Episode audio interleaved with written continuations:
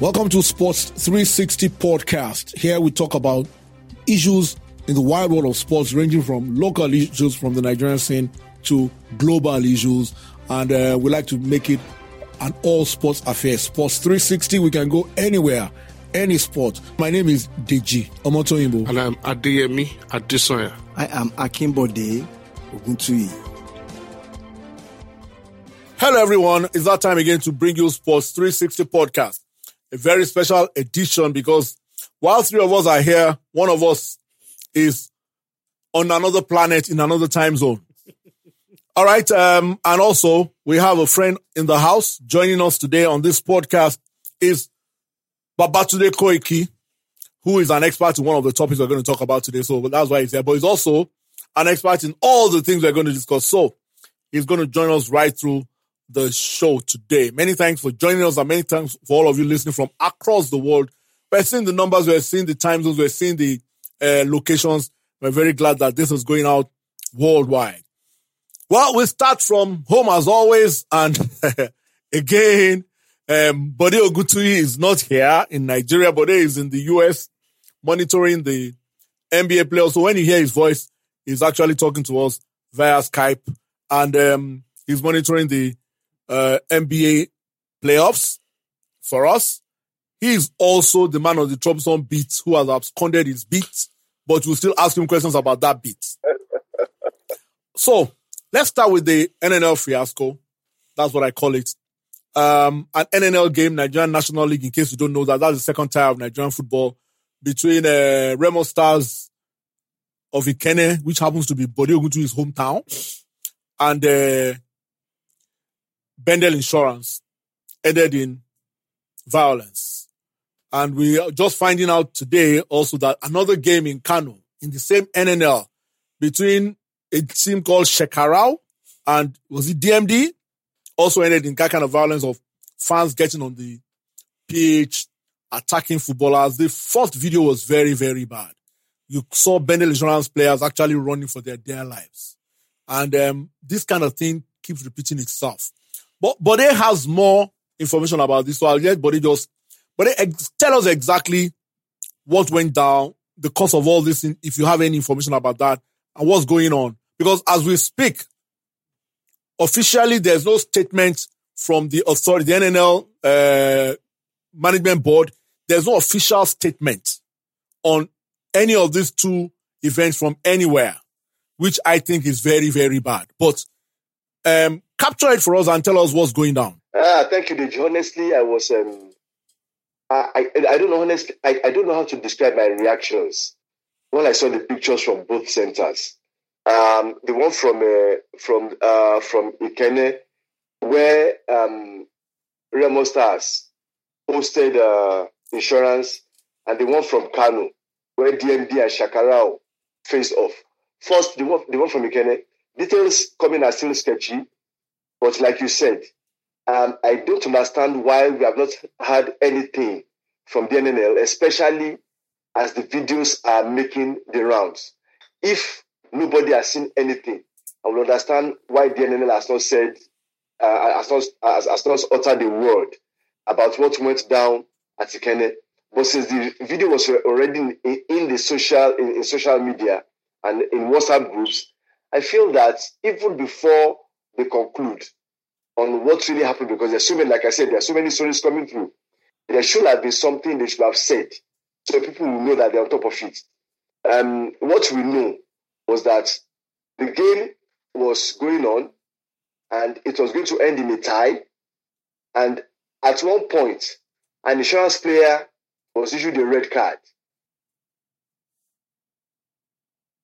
He initially refused to leave the pitch.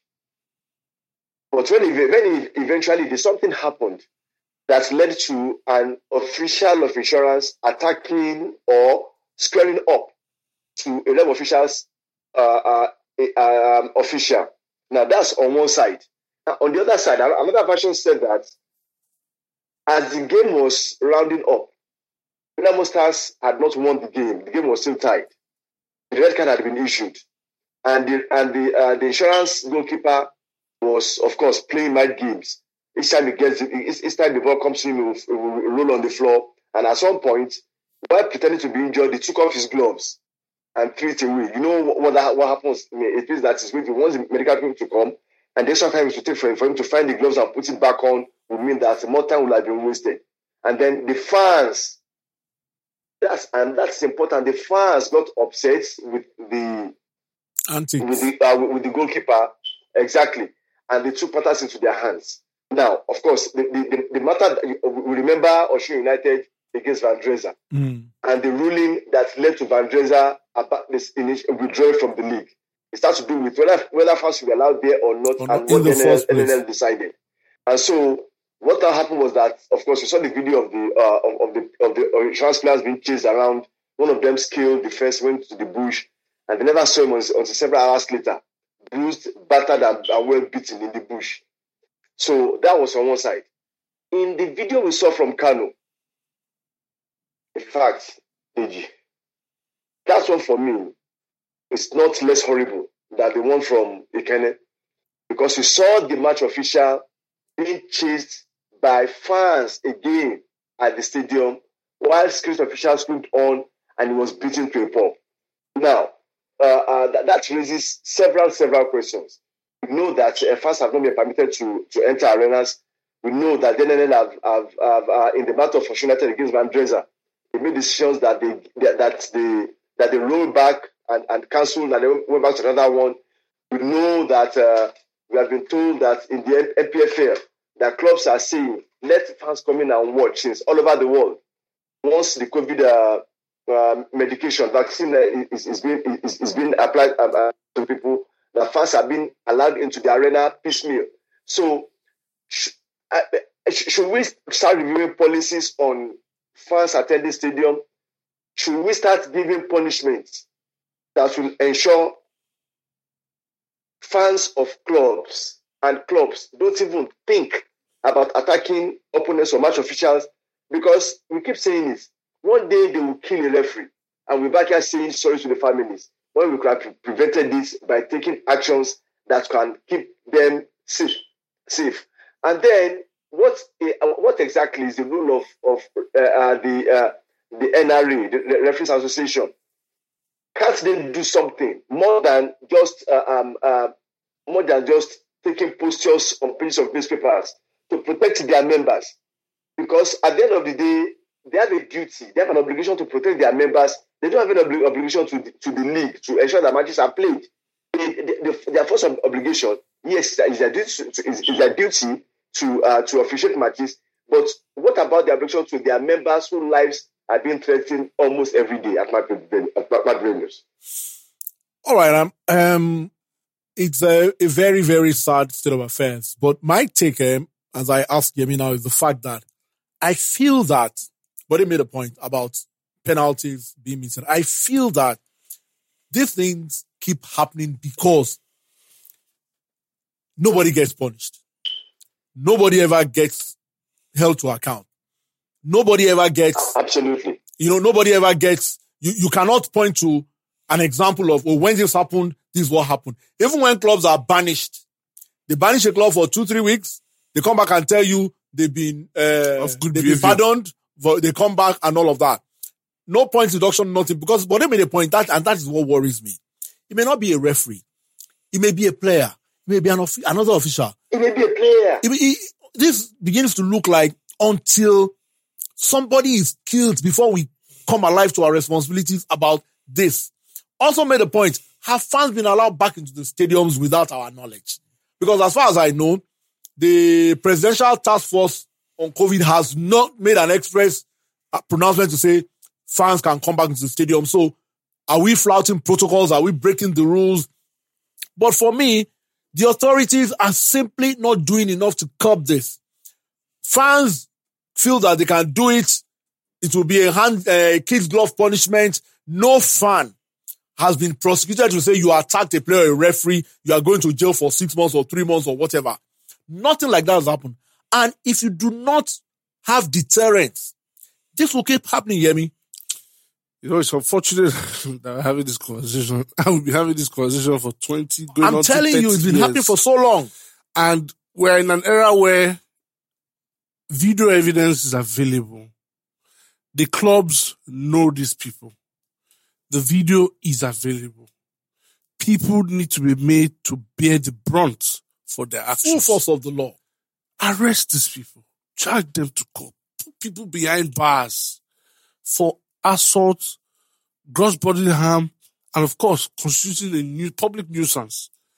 But that won't happen. We have seen so many incidences across our country, across our leagues. And after a few weeks, everybody keeps quiet and it's business as usual. This is 48 hours after. Nothing from the authorities. It's so sad that the NFF Nothing. itself Nothing. doesn't Nothing. even know their responsibility as the gatekeepers of the game. What are you saying about this? Absolutely. And we want corporate bodies to come into our football Exactly. and fund our sports. When things like this It's not going to happen. happen, it's not going to happen. And the other thing is, yeah, we, we, often we're talking about um, the representatives of be- insurance saying that they're going to take legal action. Mm. Good. But please, see it through. Yeah. We've said it so Uh, exactly. many times. Maybe. I hope they follow up on that Yes. because it, it, it should just be posturing. Yeah. Um, I, I, in one of the videos, one of, one of, of- one of the officials was lamenting when they are looking for their for their captain. What do we tell his parents? Can Yes. And for me, that that It- that it- was it- it's, it's frightening. It's Is it- frightening. my, my problem is Um, that I won't hold my breath. yeah. Today, That I am that, that angle. I was going to ask you a question about that angle. I was on the TV show yesterday where the deputy governor of Edo State spoke about. They, it's like I think they decided we're not going to wait for the football authorities to handle this. Our players' life were put at risk, and we are taking it up legally. They and they mentioned the owner of Remo Stars by name. They said which, and I hope, like Gemi said, they follow it through because honestly, and I said on that show yesterday, if you wait for the authorities, nothing will happen. So I like that stance, and like Gavin said, I hope they follow it through. Hold somebody, charge let Remo, you- let, let Remo owner and Remo as a football club, let them be charged to court. Let them go to court and defend themselves. If somebody is found guilty, let the person get uh jailed, whatever. I hope the authorities won't come back and say football matters should not go to the courts because that's another funny angle. Meanwhile, they don't do anything. Do you think that might be today? Do you think that might be a solution if the authorities are not doing anything? Because really, honestly, those players have a right to a reprieve. They have a right personally to even charge people who attack them to court because it's assault and battery and grievous bodily harm and all the legal jargons we want to come about. Crimes were committed. I think there's even a case for attempted murder in this uh, Exactly. issue- in this particular case as well. And um, Because look at the picture of the captain with one eye completely bandaged. Maybe he has lost that eye. Who knows? look, there was even you know the the the depressing parts. In okay, so one one of the facts, one one of the videos, I saw a player of the home team assaulting the referee. That was Yeah. caught on that was caught on Mm. on camera. In another venue, I saw a dwarf Mm. assaulting the either the referee or not. And look, You cannot tell me that these people are not known. I mean, it's a dwarf for God. How many dwarfs exactly do we have in society? And for him to get on the pitch, that means somebody must have carried him over the fence. so it's it's it's deplorable, and this thing has been going on, like you said, for decades. There was Bode also- here, Bode here, over 20 years ago, Bode was, um, I think it was shooting stars in Gombe. They were attacked almost to the point of being killed. That's 20 something years ago. We're talking about the same thing here now. a few years ago, a few years ago as well, there was a very well-known story. I think Bode knows that story as well about a referee that wanted to be assaulted on the pitch. The state commissioner or the FA chairman said, "No, no, no, no, please, oh, we'll it's- we cannot allow this to happen." He ensured that they protected the referee Yeah. and took him out of the stadium. The referee got back to his official hotel, locked the door behind himself, hmm. only for miscreants to start coming out from the wardrobe, the Whoa. bathroom, underneath the bed and begin to beat him within an inch. Beat they beat him like a talking drum, out of the out of sight of everyone. And this was and this was with the active connivance of the club officials And because hap- knew exactly the hotel that he was staying in. and what And happened? they, and they also got the spare key of his hotel and let those boys in. And what happened? Nothing. Nothing happened. Absolutely nothing. Look, Nothing this, this, happened. this Nothing issue, happened. you know that story now, but the, the, the issue here is very simple. you have to start. You, look, the football we play in Nigeria here is not even football. As we have not even started. We are not ready with the game. In in sane societies, there are two minimum things that you need in a in a in a football venue: CCTV. CCTV that will take pictures and record videos of everything and anything that has happened. Have videos, actualities of the perpetrators. So you cannot claim that you do not know these people. Secondly, match these towards whose whose job is very simple: crowd control or identification of perpetrators.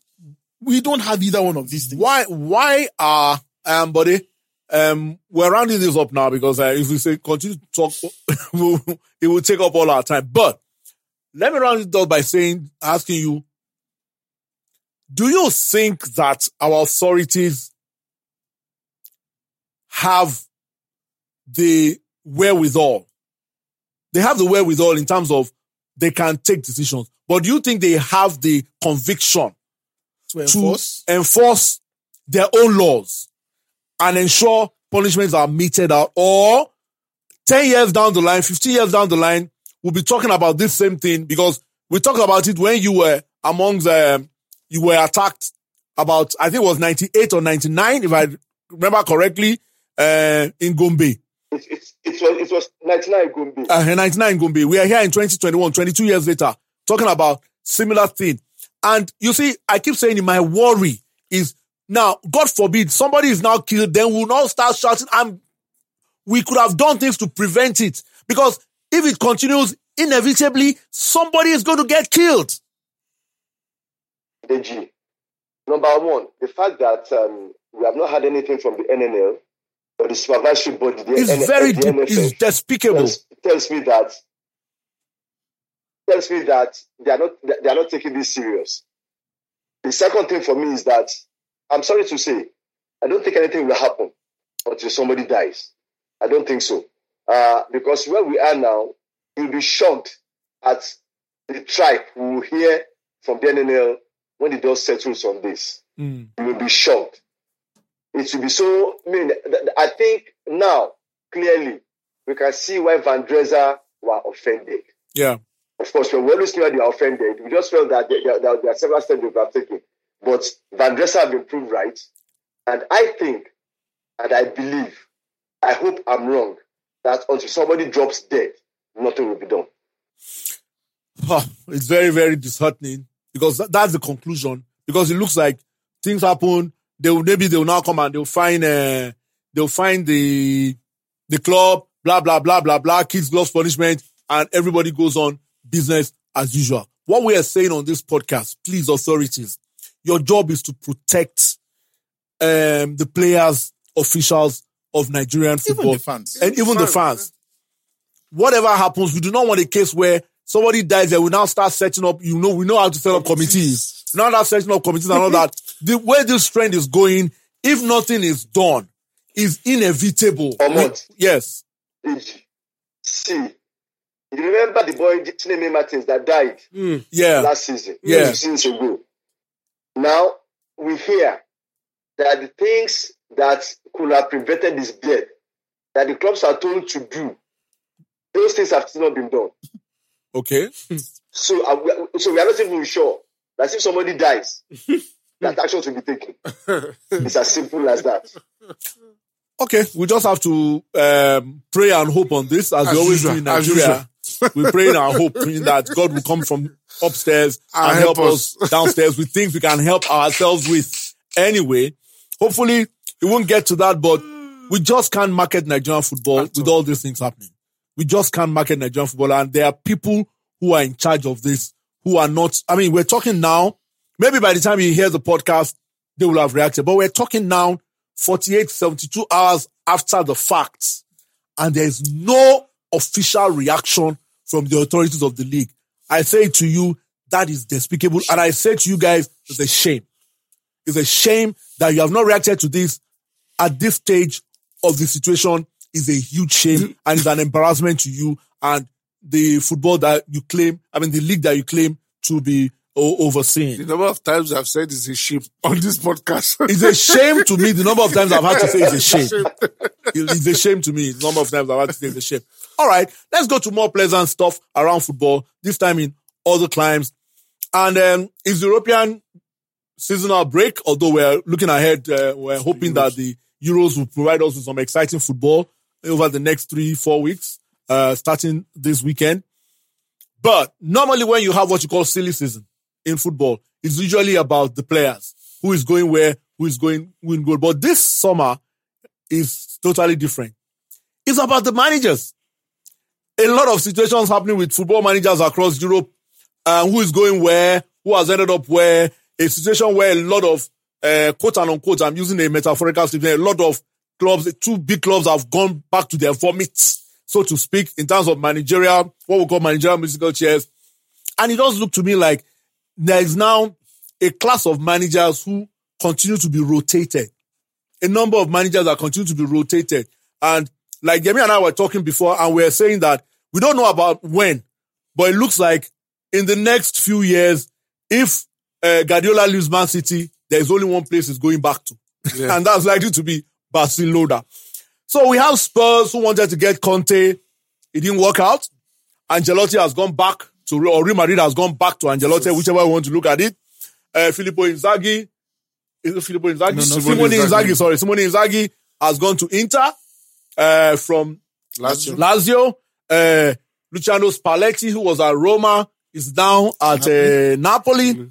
Uh, we have PSG want to hold on to Pochettino. We are hearing stories Pochettino might want to leave. We don't know about that. Juventus have gone back to Allegri. Allegri has gone to Juventus, whichever we want to look at it. Uh, Maurizio Sarri, we hear might be ending up at Lazio. Lazio. Lazio, where, you know, uh, we're even talking about what's his name now. Gattuso is now Fiorentina. In the Premier League, Wolves are looking for a coach. Crystal Palace are looking for a coach and all of that. Everton are also looking for. Everton are looking for a coach. Thank you, Everton. So it's gone to a stage where there are who are called the super managers. Ancelotti, Guardiola, Klopp. I think Tuchel is in that uh, in that group now. Yeah, yeah. These are managers that appear to be like uh, Zidane. Zidane is available.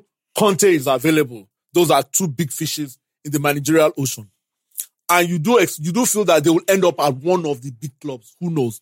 So let me start with today. Um, today it's becoming very interesting, but it does look like the class of managers, quality managers, are, is dwindling, and that's why the likes of Real Madrid and uh, Juventus have to go back to former managers who left them, who were more or less sacked some years ago. It's happened with Chelsea and uh, Mourinho. Mourinho too. You know, so interesting stuff. Well, the truth is, um, these class of super managers, as you've called them, have built a body of work over a long period of time. Yeah. There's, I mean, there's so much that can be said about them, but their their antecedents, their reputation, their CV is packed full. And at the way the way football is going right now, these are clubs that have tremendous budgets. They have some of the most expensive players in the world who are big time assets.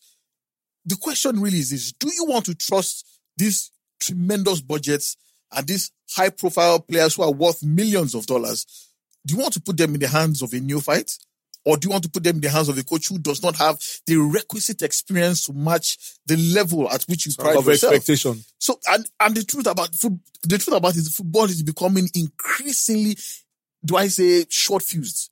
Many of these clubs Yeah, have a, have, many of them, especially those so, those so-called super clubs, hmm. have a very, very short fuse. It's either you hit the hmm. ground running, you are winning hmm. trophies, or you are qualifying for major tournaments. You really have no excuse at all. For example, in a club like Bayern Munich, look, winning the Bundesliga is regarded It's a as given. Is a given. If you don't win that, then I mean that, that you have no reason to stay. They want to be playing in the finals of the UEFA Champions League week in uh, year in year out. And the question really is this: Do these clubs, like I said, do they have the patience to groom these new play, these so-called new managers? They've tried it. The likes of Gattuso had some time with Napoli. They, were, they didn't persist with him. Uh, the likes of Chelsea tried with, with Lampard. They didn't persist with him. Only a few clubs at that level do I think. Maybe I can only think of Liverpool. They have, and it's only because that Jurgen Klopp has shown over the years that he can be trusted. And they gave him a long term contract long-term, but- from the word go. But I think the truth is very simple. The big budgets, the big players, that these clubs possess demands that they find big managers with big reputations and a big body of work to match it. But um, you're a huge fan of Jose Mourinho, who has also gone to Roma. Now, um, I always say that for these clubs, it depends on what the club is looking for. For instance, look at Roma. Roma shipped too many goals last season.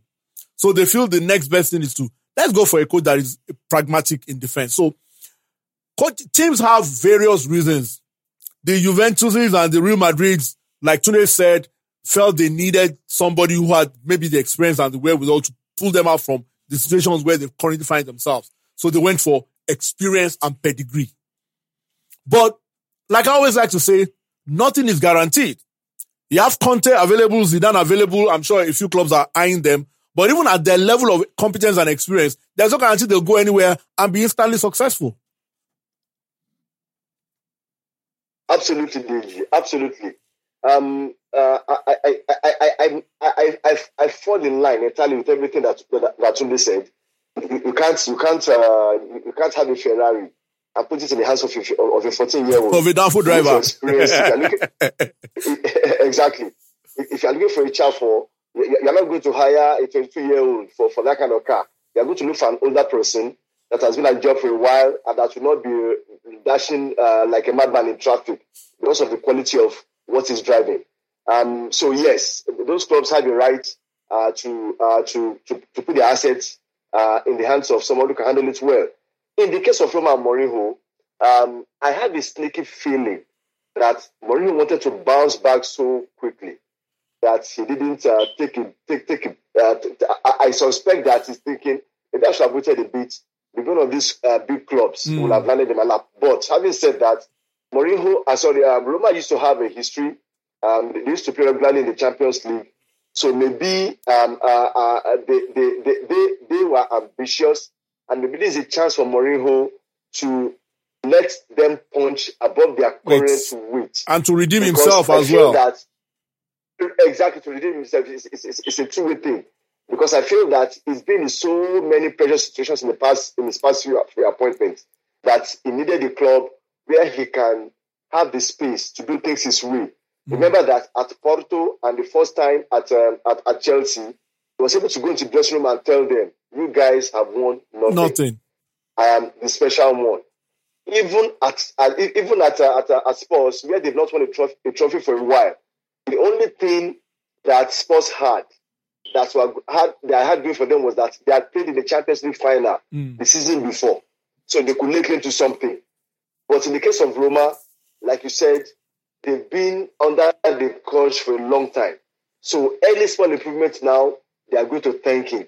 But above above all else, if he's able to win a trophy or get them play Champions League again, Mm. that's that, that would be a huge success. Now, will Roma have the budget to get him players that he needs for the kind of games he wants he himself wants to be playing? Mm. That remains to be seen. But like you said, two teams in England are, are still looking for coaches. Big name coaches are still available. We didn't think that uh, as- uh, that uh, Ancelotti will end up at Everton. He did, and he had fun Yeah. while it lasted.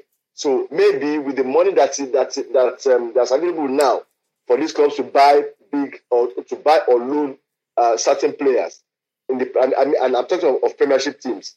We need us to make those uh, um, these uh, destinations, destinations exciting for some of these big managers because let's face it, the Premiership still has its pool, no matter what you say. Yeah. It's still a place where week in week out you are tested, and I suspect that some, some of these uh, managers might want um, might uh, uh, um, might be um, developing the appetite to go and to go and try their hands until something better in quotes pops up. So I'm, I'm, I'm as ex- excited as you are about about what we what we see next season, and I I I I, I wish Mourinho all the best. I know you mentioned Mourinho. Just as a quick aside, Mourinho's uh. Rafa Benitez is also available as well. Rafa Benitez, yeah, exactly. Rafa Benitez is also Benitez available. is So also available. my question to Yemi is this. We have three high profile managers who are seeking pastures new. Uh, Antonio Conte, Zinedine Zidane, Rafa Benitez, who has tremendous premiership experience. So let's hazard guesses now. Where do you think they might possibly That's or war. possibly end up? That's war. um, I'd have said Spurs would have been a good fit for Conte. Uh, but they Why? disagreed. Because it's a project that you know he could build from this from the ground up. However, could it be a good project for Rafa? Rafa might not want to go to Everton because of his Liverpool links. I think Yes. it's an excellent project for For Rafa. For Rafa. I'm not sure. Rafa has done. I mean, remember he's worked within budget before, like Yes, Newcastle, and Newcastle. Valencia, Newcastle. He's shown that he can he can work miracles with a limited budget. But the Yes, but question Spurs- is the style, the pragmatic style that he will bring. I'm not sure It's not the are- expl- explosive, expansive style that Spurs Spurs- like. Spurs historically, Uh, historically, it depends on who you believe play attacking football. I'm not sure Rafa. But Rafa also plays attacking will- football. I'm not sure well. Rafa is the kind of manager that they want. Now, okay, go ahead, go ahead. Mm, it's also another matter of the pool, the attraction. I'm not sure. You mentioned Rafa will probably not go to Everton because of Liverpool.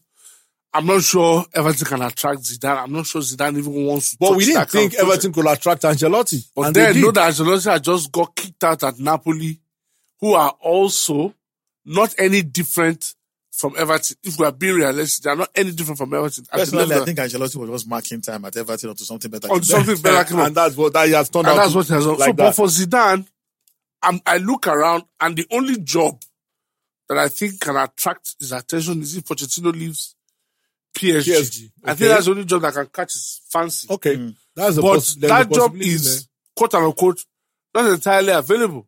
Now, Sarri that is supposed to go to Lazio, he hasn't agreed particularly. He's still eyeing the attraction of going to the Premier League and looking at sports. Possibly Spurs. Yeah, So the managerial appointment is whilst it's very important for the manager to pick the right team, it's also important for the teams to pick the right, right manager. manager. He has to be There's a good still- fit on both sides. Yes, there's still Nuno Espirito Santo who is also linked to Everton. Mm, mm, Where they we've mentioned Everton, uh, Palace, yeah, um, Lazio are still in, in, need of a of a manager. Spurs, I'm not sure any four of them will get Is it done? Zidane. I'm Hmm. not sure they would.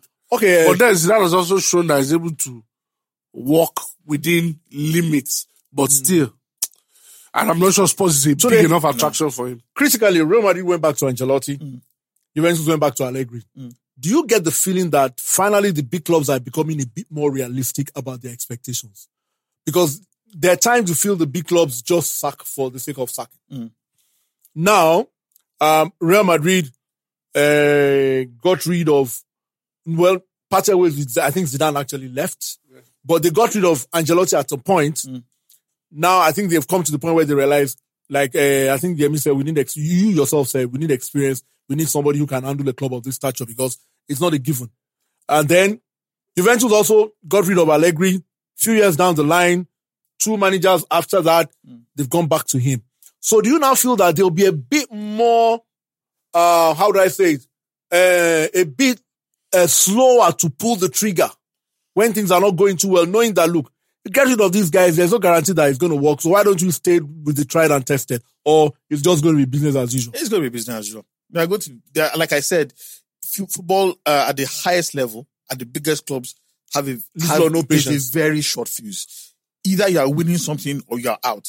And it boils down to what we said earlier on about how the biggest clubs require the biggest managers to manage big assets. It's the same thing. It's just like, for example, Wagyu beef, which is probably the most expensive steak in the world. You don't give it to a Mesuya at the roadside. You look for a five-star Michelin chef, someone who can actually bring the best out of such expensive condiments. And that's exactly what these people are, are, are looking at. Juventus tried it with Andrea Pirlo. He was their player, he was a star, blah, yeah. blah, blah. It didn't work. They have now realized that this job is meant for a certain level, a certain cadre of manager, not just anybody, not just a new fight, not just anybody who's take, carrying out baby steps at this level. Don't get me wrong, it has worked in the past. There were exceptional cases, likes of Guardiola Yeah. at, uh, at Barcelona, Zidane. Zidane at Real Madrid. But it's it's a it's a it's a one in a one hundred chance that you will get a manager who is a newbie who can hit the ground running. So you'd rather stick. with- Let, let, stick let, with let's end this like this. What worries, was me, raising his hand. what, what worries me is the contradiction from the clubs. Hmm. So Juventus, for instance, got rid of Allegri because they felt he wasn't playing the kind of football they wanted, so they went for a Sarri. And then that year, Sarri still won the league, and they still felt he wasn't playing the kind of football. Mm. And then they went another direction and went, completely. And got Pelu younger, and now Okay. they've gone back to the But side. let, let, us talk about a job that might attract a lot of these guys, but it's not available right now. And that's at Old Trafford, where United appear to want to extend the contract of Ole Gunnar Solskjaer. And Ole Gunnar Solskjaer is always one or two matches away from the sack. but I feel that reality has set in for these big clubs. And I, I say this because one, finances. You know, you get rid of a club, of a coach, you pay him a ton of severance money. You bring in a new coach, he makes demands financially on you, salaries, and then he wants to get new players War chest. and a, a war chest to be able to compete and buy uh, new players. So while that job is not readily available, and I think United have decided to take the long road to say, look, well, he came in two seasons, he came third, he came second.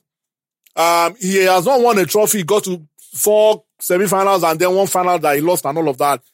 Being realistic, I think United, I'm using that as a microcosm of the new clubs thing. here. United are feeling, look, there's some progress.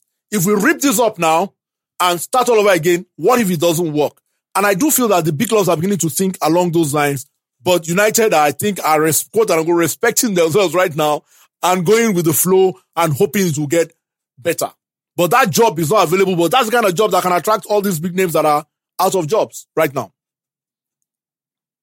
DG, uh, you know, uh, I, I, I, when um, uh, while uh, Tunde was talking, I was trying to get your attention because look, these big managers being available means that that short fuse Mm. that Tunde has been happening on might go into effect as soon as It's even shorter is now. Off. Because because both your United and Arsenal by the thinking, Yeah, you know yeah, what? that's right. if this experiment is not working, we have these guys who are available, and then I'll be quick to pull the trigger. Mm. And I agree with you that they are not being they are, they are, being, they are, they are being more cautious about how they spend money and- and about how they hire. I feel that I can't trust these clubs as far as I can throw them. Maybe it's because they can't find a ready because we always ask who is available, who is available. Yeah. Now, if you have these two or three of these guys available, then that here trigger might just become uh, That, uh, that they, something they will have they, the bullets are in the the bullets are in the chamber already. Locked and loaded. Just waiting, just cocked. Yes, waiting, sir. just waiting, cocked already, just waiting to be fired. All right, all right. Uh, uh, that that is very interesting, and we go into a summer where a lot might happen. We go into a season where a lot might happen from the managerial stakes, and from what we're seeing, it does look like this is not the end of the surprises when it comes to these managerial musical chairs. So, on that note, uh, we end it there. The football seasons and the football leagues are well and truly established um, for centuries. And a franchise that started some years ago and is taking on tremendous strides is the UFC, Ultimate Fighting Championship. And that's the main reason why Tunde Koiki joins us because he's a heavy, heavy, heavy, huge fan of the UFC and he's a, he's a trove of information and we have it here as far as UFC is concerned. Let me confess, I find it difficult to watch because I think it's brutal. It's a brutal sport. I'm not a fan, but I have to say that because of the Nigerians who are doing well, I became a fan basically. I'm being patriotic because of Israel Adesanya and Kamaru Usman, basically. And because of what they're doing, because of their performance, because the way they show pride in their Nigerian heritage, you know, you could see from the things they do, they're really proud of where they come from and all of that. Whilst a lot of us here seem to be proud of our countries, but they are there, proud of their country. And it does look like a lot of Africans are doing well as well. It's a brutal sport. It's a winner takes all sport most of the time. But we're talking about it from an African perspective uh, now. Today, why do you think Africans, we're talking about Israel Adesanya, Kamaru Usman, Francis Ngannou, those are the three who are champions right now. Abdul Razak Alhassan from Ghana, Dalcha Lungiambula from Republic of Congo. So many of them, Dan March from South Africa, Sodiq Yusuff, who is also a Nigerian, Kennedy Nzechukwu, also a Nigerian, doing well. Why is this UFC becoming a success leading story for these Africans? Well, um, to, to be honest, um, the truth is, the honest truth is, from the dawn of time, single combat has always existed. Mm. The the the sheer physicality, the the the hunger the, of wanting to best your fellow man in single combat, it has always existed. Be it in the ancient Roman games, the gladiatorial sports of, of the past, uh, the Olympic games where men wrestled or the boxing, Even local uh, wrestling even local competitions in villages. in villages in Africa here, it has always existed. And the fact that, you know, MMA encompasses every single fighting style that you can think of, from wrestling to boxing to jujitsu To kickboxing. kickboxing to uh, sambo to every kind of mix, any kind of martial arts that you can think of. It encompasses it, makes it a very increasingly attractive to a lot of people. By that, it means that you are not limited to just one way of Particular fighting style, yeah. one style, you are you are you are open to any kind call it of mixed martial arts, yeah. exactly. And for example, someone like Kamaru Usman started out as a wrestler. Mm. Then at some point, he was actually a boxer, but he found that it, it was not as engaging or as inclusive as he wanted it, which was why he delved into mixed martial arts. The question you asked really is why are Africans doing well in it is very simple. The UFC offers what you do not have in Africa. It is a big platform where you can you it is it is it is legalized brutality. Let us put it that way. okay, I'm right then. It is Because I told legalized. brutal. You can you can do whatever you like to your opponent within means and get away with it and get paid a ton of money. Do and it. that and that is exactly what appeals to a lot of people. Every day on the streets of Lagos, people, people, I mean, Danfo drivers and the area boys engage each, each other, but nobody pays them. yeah. But now you find people who get it, and I mean, Kamaru Usman and Israel are living the life Yeah. driving Lamborghinis and living in um, big houses and dating supermodels. But the interesting thing that you must look at is these people made a career out of it abroad, not in Nigeria, not in Africa. Francis Ngannou, his story is a, is a pitiful one. He worked in, in, in a sand dredging company, dredging sand, working, having basically to use his hands, his bare hands to feed himself daily. His original idea was to become a boxer, but somehow he found himself in MMA. And look at him now; he's the heavyweight champion of the world. The truth about it, the bottom line is it is that the UFC or mixed martial arts, because there are so many other platforms. Uh, there's yeah, Bellator, yeah, there's, one, There's one EFC yeah, now. yeah. There's so, Yes, even there's some South in Africa. Africa too. Yeah. Yeah. Um, there's so many, so many organizations, but mixed martial arts and especially the UFC offers them a chance to basically live off their own, their own the, the strength of their own hands, their own hands. and it appeals to them tremendously. Yeah, I mean, the Nigerian guy, Israel Adesanya, the Last Stylebender, Kamaru Usman, the Nigerian nightmare, they've led to a swirl of support. Every time they fight, the whole country is out looking out for them and all of that. And like, like I said earlier, they are so proud of where they come from and their stories are very interesting. And this underlines what we say about sports. That the platform sports gives you is huge. And where it will, you, it makes you dine with kings and princes and uh, princesses. And like uh, today said, I know today will go there, makes you date supermodels. I don't know what I mean by that. but you do feel that what is done, what is doing is those two guys have been inspirational from a Nigerian perspective or even from an, an and Ghana from an African perspective. So what happened is that you, I do feel, maybe I'm right, maybe I'm wrong. I do feel that there's going to be a groundswell of determined, young, grappling men from Africa who says, I'm going to get here. And that is the true essence of sport. Inspiring others to want to be where you are. it's a great opportunity. It's Mm. a great um, platform, but it's a long route.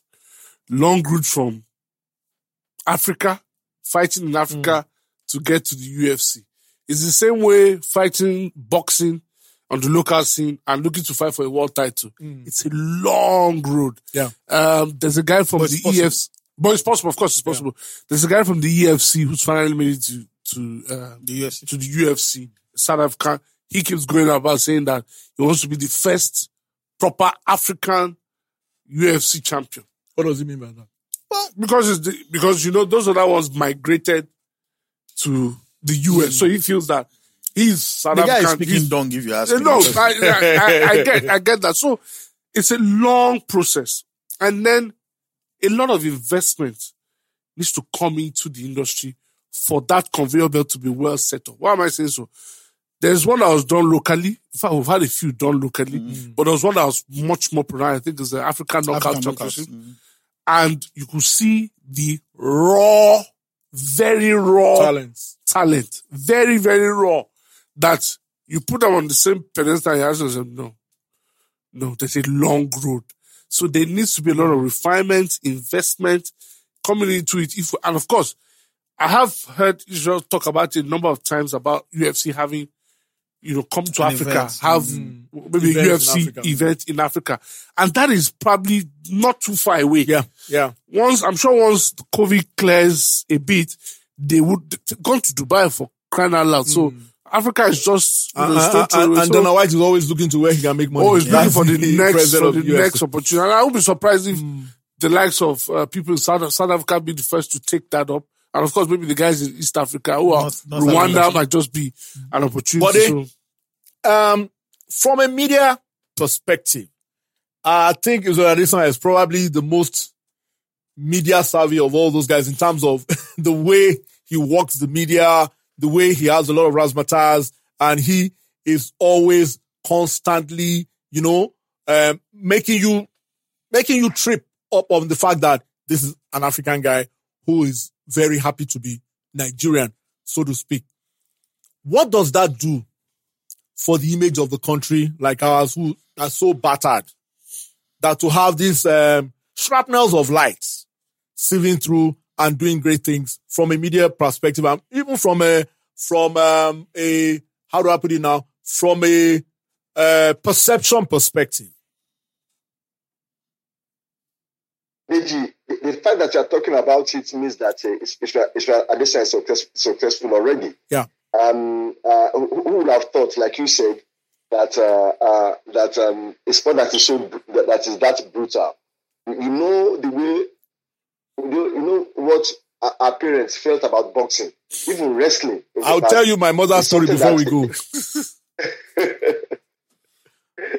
they, can't countenance it. Now look at a sport as brutal as um, as uh, as as this ma- martial art, and we're talking about it, and we are we are finding flowery words to describe the action.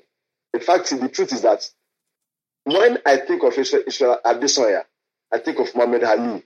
Mm. He's well spoken. the the, the It's razzmatazz. He's good. He's, he's, he's good looking, and you know he has. He seems to have. He seems to, to have an answer for everything. Mm. And to top it off, he backs up. He backs up everything he says Yeah. with uh, with, with action in, in the ring. So it- it's, it's just it's just sellable, and that is Nigerian makes it even better because, like like Kembi said, we, we- there's no way we won't see UFC event in Africa at some point. Mm. It might not be in sub-Saharan Africa. It might, it, it, uh, sorry, it might, it, might not, it, might, it might not be in West Africa. It might be in, in South Africa, for instance, or In North South Africa, or Africa. wherever. But one thing is sure: the fact that you have this many Africans doing well, the fact that there's a groundswell of support for them because of what they're doing, the fact that they're at the forefront of sports discussion now, you know, especially as they are, uh, especially as we don't have so too many uh, boxers doing so well Mm. uh, um, as, as I mean, comparatively on the global stage, means that UFC has come to stay, and Adesanya and Kamaru have been in the forefront of it. Kamaru is not as polished uh, or as um, as vocal as Adesanya, um, uh, but he, he also steps up in some ways, especially uh, given that he has, he has shown his Africanness Yeah. by uh, by putting his family ties up there. He- He's taking calls from his parents at the podium. And you know, as Africans also we relate to it. So yes, the media has fed off it. Uh, even though I, I can't see um, uh, the commercial commercial part yet, but there is a starting point. Okay. And I may not com- I may not complete, completely agree with uh, with Yemi. Look, it's a long road, yes, but I can tell you that boy that that seems to be a dollar at the Mushin or a Ajegunle or Ikoyi, but I have a pro- proclivity for fighting. Say, okay, I can't play basketball, I can fight, and I have role models to I have something something to aspire to. Yeah. Yeah. So some of these boys they find their way abroad and they recently lock on and log on to the to the UFC route, knowing that if Adesanya and Kamaru are successful and I can fight, I can be as well. Maybe there's, maybe there's way for me too. the fact is that it's now visible. And, Yeah. I came to Lagos and look at the amount of people that are rushing to uh, to uh, to fraternize with him at, at, at the National Stadium. The same as when um, the world champion from England, was that boy's Anthony name? Anthony the Joshua. one from Sagamu, from the local Anthony Joshua. when, when he came to so so yes, th- th- these guys have made it in the media and the, the, Okay. the media is aware, and I think it's a good thing. Okay. Um, um, let, Quickly, let me go add, to. just, just add something. I mean, already the commercial appeal is actually um, becoming evident. Israel Adesanya became the first uh, UFC or MMA fighter to sign um, a deal with a major sportswear manufacturer. That's uh, Puma. Puma. Um, he's the first and, and so far the only one. So, so that it's, Okay. it's already becoming evident. He mentioned Kamaru Usman. I Mm. wanted to tell you about Who is coming to Nigeria pretty soon? yeah, his his story is one of adversity. I want you to give us a bit of his background. His story is very is very inspirational because he's faced adversity. The dad went to prison Hmm. for something and all of that. You know, can you just tell us a bit about because those kind of stories. What I like about sports is sport mirrors life. Yeah. You know. And you you you face adversity to succeed. And for people who are going through certain things right now, those kind of stories are. And tell us a bit about Kamaru Usman, his background, and the adversity he's faced to get to where he is right now. Yeah, Kamaru Usman was actually born in Nigeria, raised in Nigeria for a short while before his family migrated to to, uh, to the United States. Uh, he lived in Auchi, uh, which is pretty much a rural setting. Mm. Uh, typical boy, he had to carry firewood and water on his head, fetch water from a well. Um, and when he moved to the United States, you know, he faced the typical adversity of uh, of speaking funny. He didn't look Mm. like anybody else. They couldn't pronounce his name. At one point, they were calling him Marty instead of uh, Kamaru because I don't know for some reason um, Caucasians find it difficult to pronounce Nigerian names. Hey, when they can pronounce That's Russian. they can pronounce Russian names. I don't know how that happens. um, but the major adversity And, actually Chi- and Chinese names. and Chinese names. Uh, but the major adversity he actually faced was the fact that at some point in his life, his father was incarcerated uh, for quite a while, and that left him pretty, pretty broken. Uh, and you know, the man was incarcerated for pretty much uh, not exactly tax evasion, but it has something to do with um, his taxes. And you know, in America, they, they say the fear of the IRS is greater than that of the CIA and the FBI combined. And, and when the taxman comes for you, they come for everything you've got. And that was exactly what happened. But you know, Kamaru Usman, despite that, he, despite that adversity, he he never let it, you know, he never let it uh, weigh him down. He never let it um, define him. He continued to battle as strongly a- as he could, and um, he and you know, and that was also evident when in his last fight, his father was actually able to watch him physically Yeah, for yeah. the first time. He said in the past, his father used actually used to watch him uh, in prison because for some reason they had UFC on in prison TV. And you know, if it was a thing of pride for the man to know that his son was fighting and the other inmates, he gained the man a tr- tremendous amount of respect in the prison yard. Nobody wanted to mess with him because I don't want your son go and choke my ass outside. So, but I mean, the story of all these all these people, they have incredible stories. Israel Adesanya also left Nigeria when he was like nine. He moved to uh, New Zealand. He was bullied terribly by the um, by the local New Zealand kids. Go back to Africa where you're from, blah blah blah. That was little what got him into into mixed martial arts because it was more into anime, more into dancing. But all these people have tremendous stories, and the fact that they've overcome this adversity to become world champions is incredible. And the thing, part of what we've talked about, you were asking um, um, Body. body about was what does this do for for for Africa and for their individual countries? A lot of people talk about soft power, about how you can use soft power to project the mm. image of a country. Mm. You are mm. telling everyone that look, Nigerians are the hardest. Cameroonians can knock you out with one punch. Cameroonians and Nigerians are not to be messed with.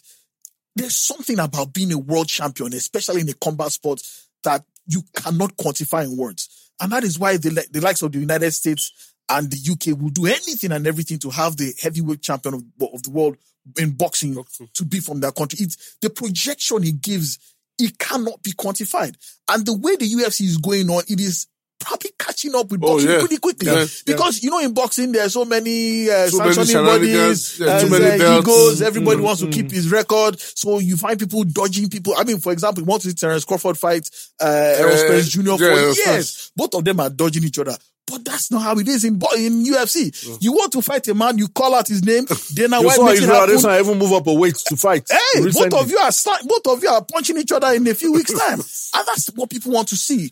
The fights people want to see are being made, and the fact that the fight. the- I mean, look, the top three positions, or three of the fo- top uh, three, three of the top four positions in UFC are held by Africans. That's incredible. Heavyweight is held by Cameroonian. Light heavyweight is held by Polish uh, Jan Blachowicz. The second one, uh, welter, uh, middleweight, that's uh, Israeli Israeli son. welterweight Welterweight, is held by. Kama. Kama. That's, that's incredible. It's incredible, really. And you know, we I just saw the PS4, uh, UFC PS4. Israeli Oh yeah, yeah, actually, yeah. He's also, Israeli I mean, is he's also, actually he's also, uh, he's Before also go, cover, let, yeah. let me tell you the story. But it was mentioned about our parents and their aversion to when we were kids I used to watch boxing or wrestling, and we were watching and we were excited and Oh we yeah, were you told jumping. me that story. My mom would come into the room, the sitting room, and watch over and say, and she will ask the question: These two people fighting, around, do they know each other? She will say it in Yoruba. Let me, but for the sake of it, do they know each other? He say no. Did they offend each other? He say no. So why they beating each other like that? People are jumping and fighting and, and laughing, eh, what's wrong? Why they, you know? and he's like, she couldn't understand why two people who are complete strangers will get into the ring and beat each other black and blue. And to be I know the funny thing about uh, this kind of sports, boxing, martial arts, is that at the end of the day, like Frank Bruno said, we'll now be hugging each other like Exactly. gays after we beating each other black and blue. You, You know, split your fellow man's head open. And seconds later, you're hugging him a good fight, good fight. It, does, even, it does even my own head in. quickly before we go, um, let me ask each one, every one of you, uh, projections. Where do you see UFC in five years? Just Ah. five years. Quickly. One one sentences. One one sentences each. With the politics in boxing, it's gonna get close, very close to boxing. Very close to boxing. But it, The UFC is growing so fast that I think that uh, if, if it continues at this pace, um, expecting not more Nigerians, expecting local branch somewhere in Lagos. Nigerians go where, Nigerians where they think they, they, they think uh, they, they, they have the money, and they ex- expect us to see clinics in Lagos for people aspiring to be UFC, UFC fighters in the in, in, in the abroad. I think it's expanding rapidly. Uh, it's just a man, and Dana White is just a, is a huge businessman. He can see and smell opportunities everywhere. It's a matter of time before he sees Just needs to UFC pay, Asia. he needs to pay his fighters Yeah, more. though. yeah, yeah, exactly. You need to, you probably see UFC Asia very soon. You probably see UFC Africa pretty soon because those are massive territories that nobody has really explored, and the the talent is there. It's a huge reservoir. I mean, look at what Senegal is doing with wrestling already. They have a purpose-built arena to, for Yeah, wrestling. yeah. Uh, they look at Nigeria to be Dambe as well. There are so many pockets, isolated pockets Yeah. of, of of of this kind of thing. So it's just waiting for someone to harness it. And I think in the next five years, UFC will be coming pretty close to boxing. okay, you know, one of the best things about hosting a podcast is having excellent co-anchors who make your job very easy, who make the conversations flow smoothly. And before you know, the time is up. So that brings us to the end of another exciting episode of Sports 360 podcast. I'd like to thank Tunde Koikik for coming through. Thank you. Um, we wish Israel Adesanya all the best. Thank you. uh, At the weekend. Yes, fighting And- Marvin Vettori. And the way I'm looking at you, um, sometime down the line, you two might do- want to join. El Musculero. and uh, I'm a lover, not a fighter. El Musculero. Ambode easing himself at 4 a.m. or 4.30 a.m. or 5 a.m. now. Uh, around there. Yeah, Are you in Dallas or Houston? Dallas. I mean, Dallas. Uh, in Dallas for joining us. The joys of technology. You would never know if we didn't tell you that it wasn't right here. And Yemi Adesanya as always. So thank you for joining us, guys. We'll be back next week with another exciting episode of Sports 360 podcast. We're out.